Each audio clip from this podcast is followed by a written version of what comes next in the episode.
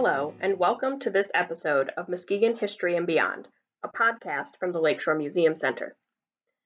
This episode will give a look at the man who had a theater empire in Muskegon, Paul J. Schlossman, or PJ as he is affectionately known by staff and volunteers at the Frauenthal Theater.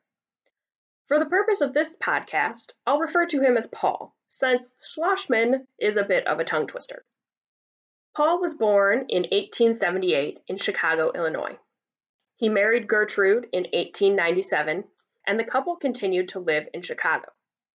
Paul was a clothing salesman, often traveling for his job.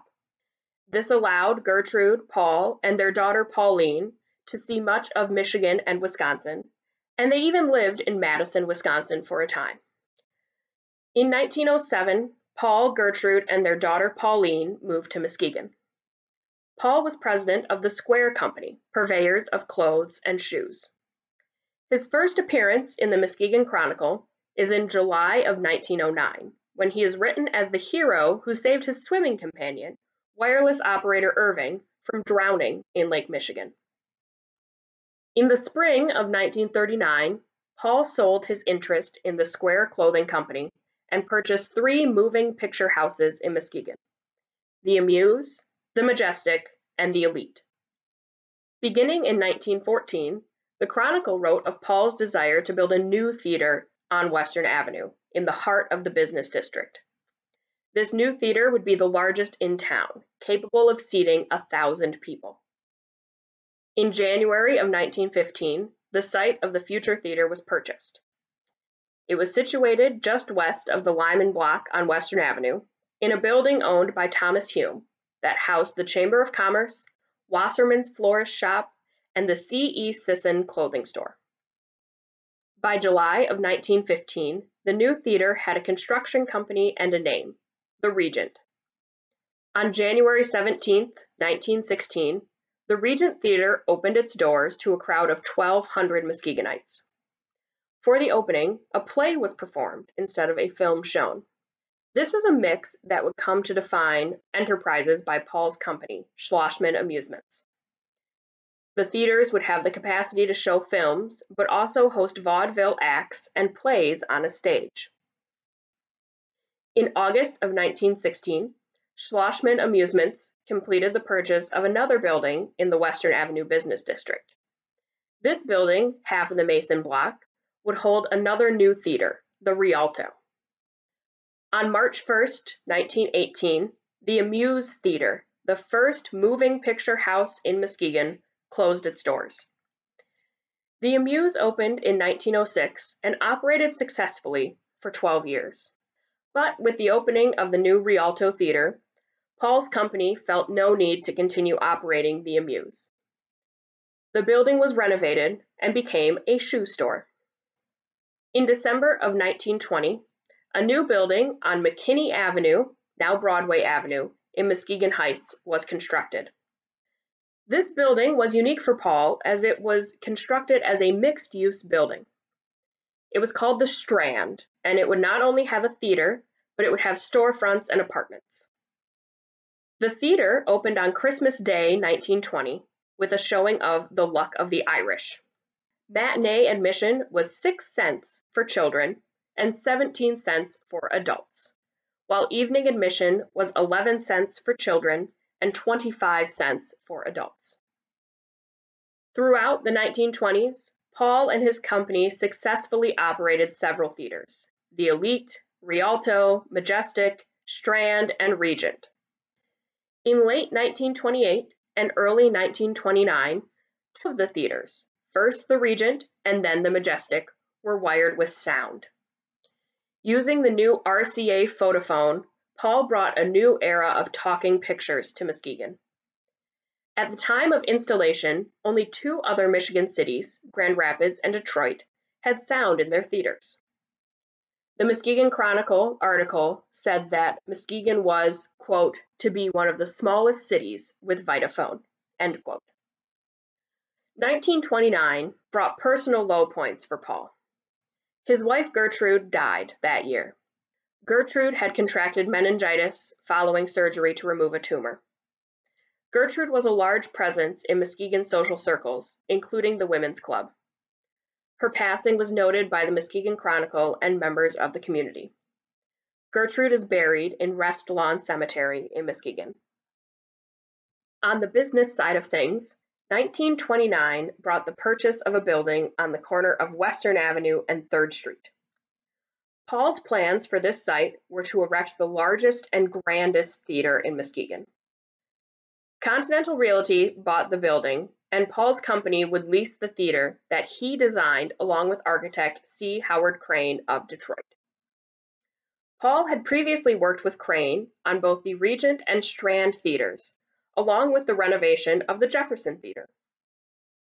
Initial reports said that the new theater would be named the Continental or the Judson Theater, after Continental Motors president Ross Judson. In early 1930, after Judson was removed from his position within Continental Motors, the plans for the theater changed.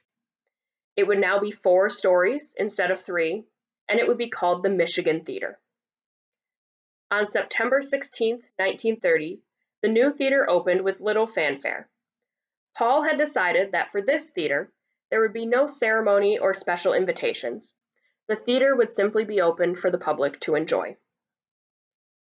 The Michigan Theater was unique in that it was built with sound already installed.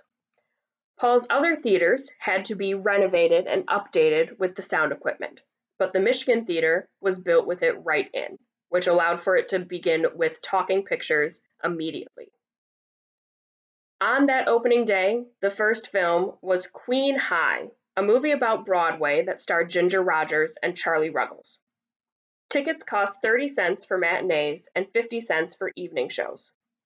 The Chronicle wrote of the opening, quote, The new building, completed and equipped at a cost of more than $600,000, today takes a place of prominence among Muskegon's growing group of architectural gems.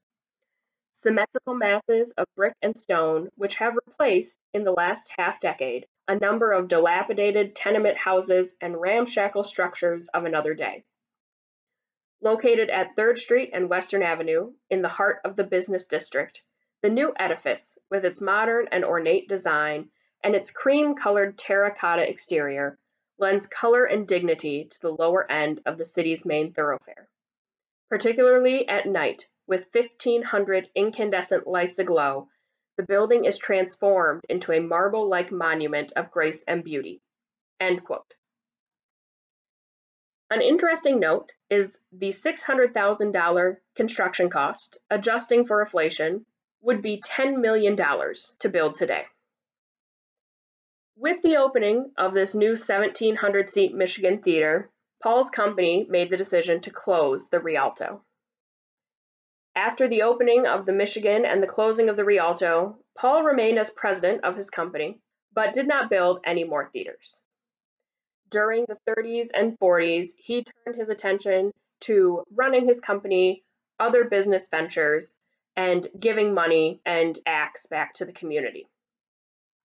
During the centennial celebration in 1937, Paul was one of the donors who gave money to establish a fund that would lead to the creation of the Muskegon County Museum. In the 1940 census, Paul is found living in North Muskegon with a housekeeper, Norma Palmer. In 1946, Norma's husband died, and she and Paul were married in 1947. Paul died in 1950 and Norma in 1969. The couple is interred in the mausoleum at Evergreen Cemetery in Muskegon. After Paul's death, downtown Muskegon experienced many periods of decline and regrowth. Many of his former theaters met their fate at the hands of the Wrecking Ball. Paul's company itself was dissolved in the late 1960s. The Regent Theater, often thought to be Paul's favorite, was demolished in 1972 to make way for the new Muskegon Mall. The Strand Theater in Muskegon Heights changed ownership and in the 1970s began showing adult films. In 1984, the owners were forced to shut down after being convicted on obscenity charges. On and off efforts since that time to show a variety of films have not been successful long term.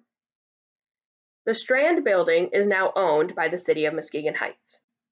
City leadership is currently working towards renovating the building to be a mixed use space that fits the needs of today's residents. In 1976, the Michigan Theater, closed, boarded up, and with a wrecking ball outside, needed a miracle. A group of concerned citizens who did not want to see the crown jewel of Muskegon's theaters destroyed approached the Community Foundation for help. The Community Foundation of Muskegon County though small at the time, had recently received a large gift from A. Harold Frauenthal, whose only desire for the money was that it be used for the good of the community. Thus, the Community Foundation used those funds to purchase the entire block along Western Avenue between 3rd and 4th Streets. The foundation operated the renamed Frauenthal Theater with a variety of entertainment, but a building constructed in 1929 needed renovation for modern use. The first change was the transformation of the neighboring Hilt Building into a backstage area, dressing rooms, and a new smaller theater, the Beardsley. The Community Foundation worked throughout the 1990s to secure funds for a larger renovation of the Frauenthal Theater. The work restored the theater to what it was when it opened in 1930. This included the painstaking reworking of the colorful interior, which had been redone in the 1950s in several shades of beige. This brings us to the Frauenthal Theater of today, standing in its full Gothic Spanish revival glory that Paul and Howard Crane envisioned almost a century ago. Paul himself is said by many to still be enjoying the theater. If you visit the Frauenthal Theater for a concert, play, wedding, or performance, look closely at the front of the balcony. You may just see PJ in a top hat enjoying the performance as well. That is it for this episode of Muskegon History and Beyond, a podcast from the Lakeshore Museum Center. Thank you for listening.